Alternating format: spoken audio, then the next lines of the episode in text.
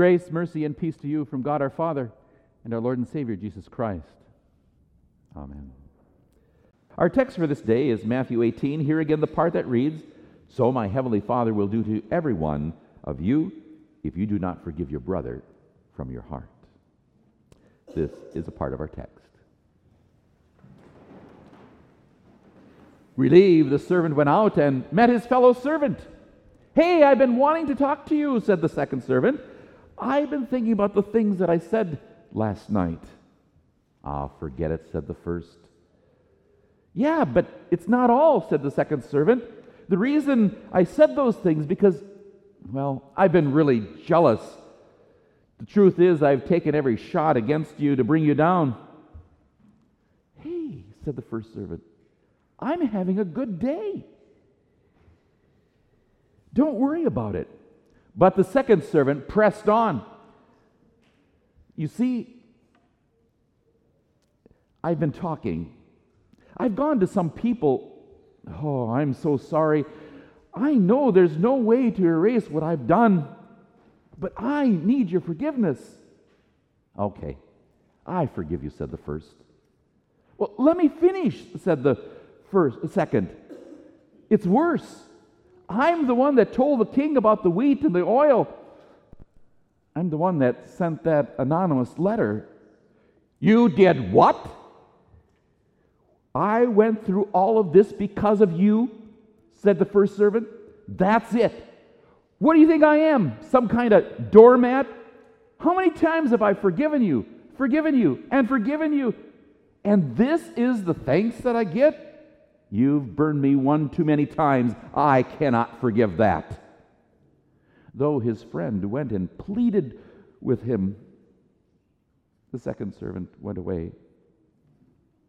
His friend left not only saddened, but in deep spiritual turmoil, thinking that maybe his sin really was too terrible to be forgiven by anyone. Such is the story written by Karl Fickenscher.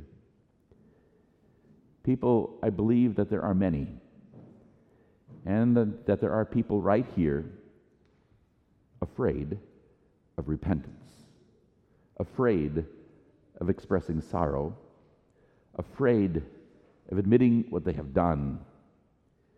For they, yes, some of us, have come to believe that forgiveness is limited that there's a point at which others will just simply stop forgiving. So they and some of us, many of us, conclude that we won't say what we're really sorry about. We'll only admit what's safe. Only what others will forgive. I ask you, is that full and complete repentance and forgiveness? Certainly not. Our Lord Jesus is ashamed. Our Heavenly Father is ashamed because there's a lot of half forgiven people out there who live in fear. They live in fear of being found out. They live in fear of what people will think when they realize what they really did. And that's why Peter wants to know how much, how far can forgiveness go? Is there a limit to forgiveness? Because many of us have found out when we're pushed, there is a limit to what we'll forgive. But you know what? People learn from our limits. So, what do we do? We listen. We listen so that we do not stop the Holy Spirit from working in our hearts. We look to Jesus as Peter did. Because the rabbis had taught after three strikes you could stop forgiving. You're out of forgiveness. And that's all you dare expect. But Jesus has been with, uh, excuse me, Peter has been with Jesus. He feels the generosity. He's doubled the rabbi's teaching. He adds another one. He makes seven. So he asks Jesus. And today, we as his servants sit in the hearing of our Lord Jesus, our Master, our King. How did King Jesus answer Peter's question? Therefore, the kingdom of heaven may be compared to a king who wished to settle accounts with his servants. And when he began to settle, one was brought to him who owed him 10,000 talents. 10,000 talents. Think of that. If you look it up in the Easton's Bible Dictionary, a talent weighs about 82.5 pounds. Now let's take, say on the generous side, Monday, silver was at $23.05.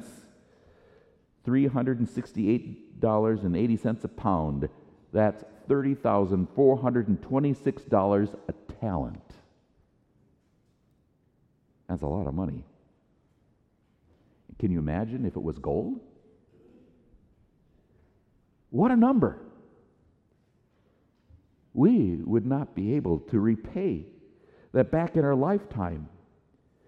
It'd be like going to a loan shark, or I should say, a loan shark coming to see you, or uh, someone from the collection agency making a personal visit, and you might hear, uh, You owe me.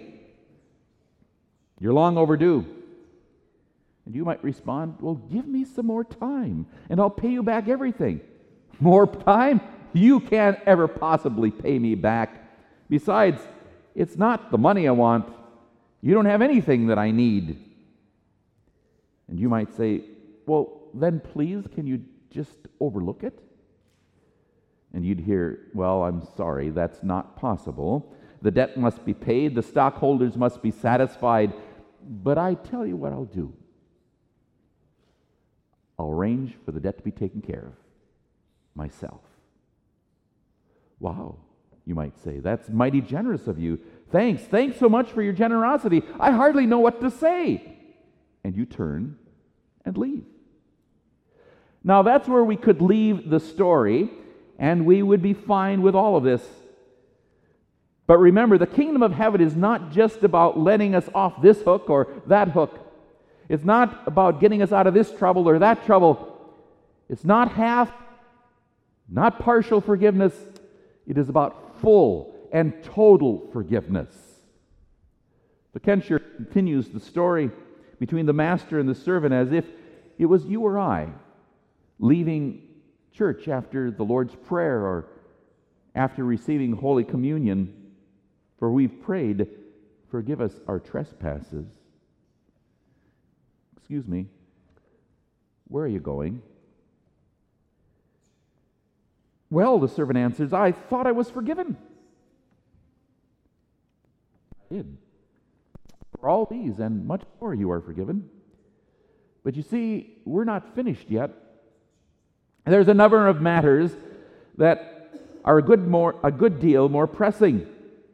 For you owe me not just things, you owe me your allegiance, your loyalty, your love. This means following my commands. This means doing to all my people what I would have you do to them. For example, you owe me for those precious children of yours I know you love them, but remember the day before yesterday? you, treat them, you treated them as if they were more than a nuisance than a treasure. You owe me for loafing at work. I don't care if it really wouldn't cost the company anything. It's not the company I'm worried about, it's about you. You are to show people how I am faithful. I am honest, serving, and selfless. You owe me because when Joanne didn't carry through in the office, you went and told other people about it. Oh, was it true? It really doesn't make a difference. That was a sin against my kingdom, a sin against one of my people, and it hurt. You owe me. Because you know that little gossip about John? You just stood there and listened. You didn't stand up for him. Remember, he's one of my people. You owe me for that summer vacation. You thought it wouldn't hurt if you didn't find a church along the way? Well, it did hurt. It hurt me. You didn't praise me for others to hear. It hurt the members of my kingdom because you weren't there to encourage them with your voice or your presence. It hurt. You didn't even let me speak to you and fortify you and shape you to be the way I wanted you to be. You, you owe me that. You owe me for all the times you were forced to be with those old people. It breaks my heart that their experience, their wisdom is ignored and forgotten because, well, you think they're out of date. They love you. They love to see you. They love to listen and to see what you have. They love to tell their stories, even if you've heard them over and over again. It makes them feel alive. It hurts them. When you say you don't have time, the time that I gave you. You are you you owe me for arguing with your spouse, arguing them into submission just to prove that you're right. Oh, by the way, you're not right. You owe me for every time you thought you got away without being caught. You stole from me. You stole from those I love. Was it your parents' confidence in you concerning the use of the car, alcohol, your sexual purity? Was it those answers from a test? It doesn't matter. You owe me.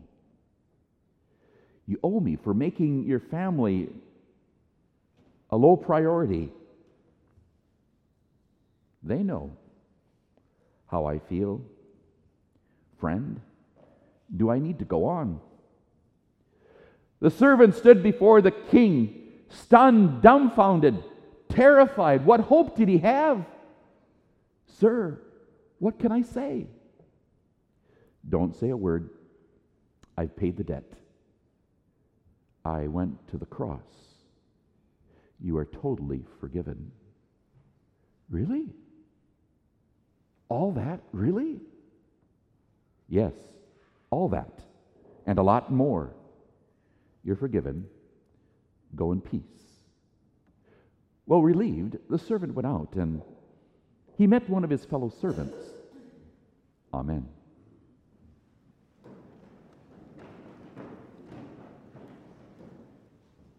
The peace of God that passes understanding, keep your hearts and minds through Christ Jesus.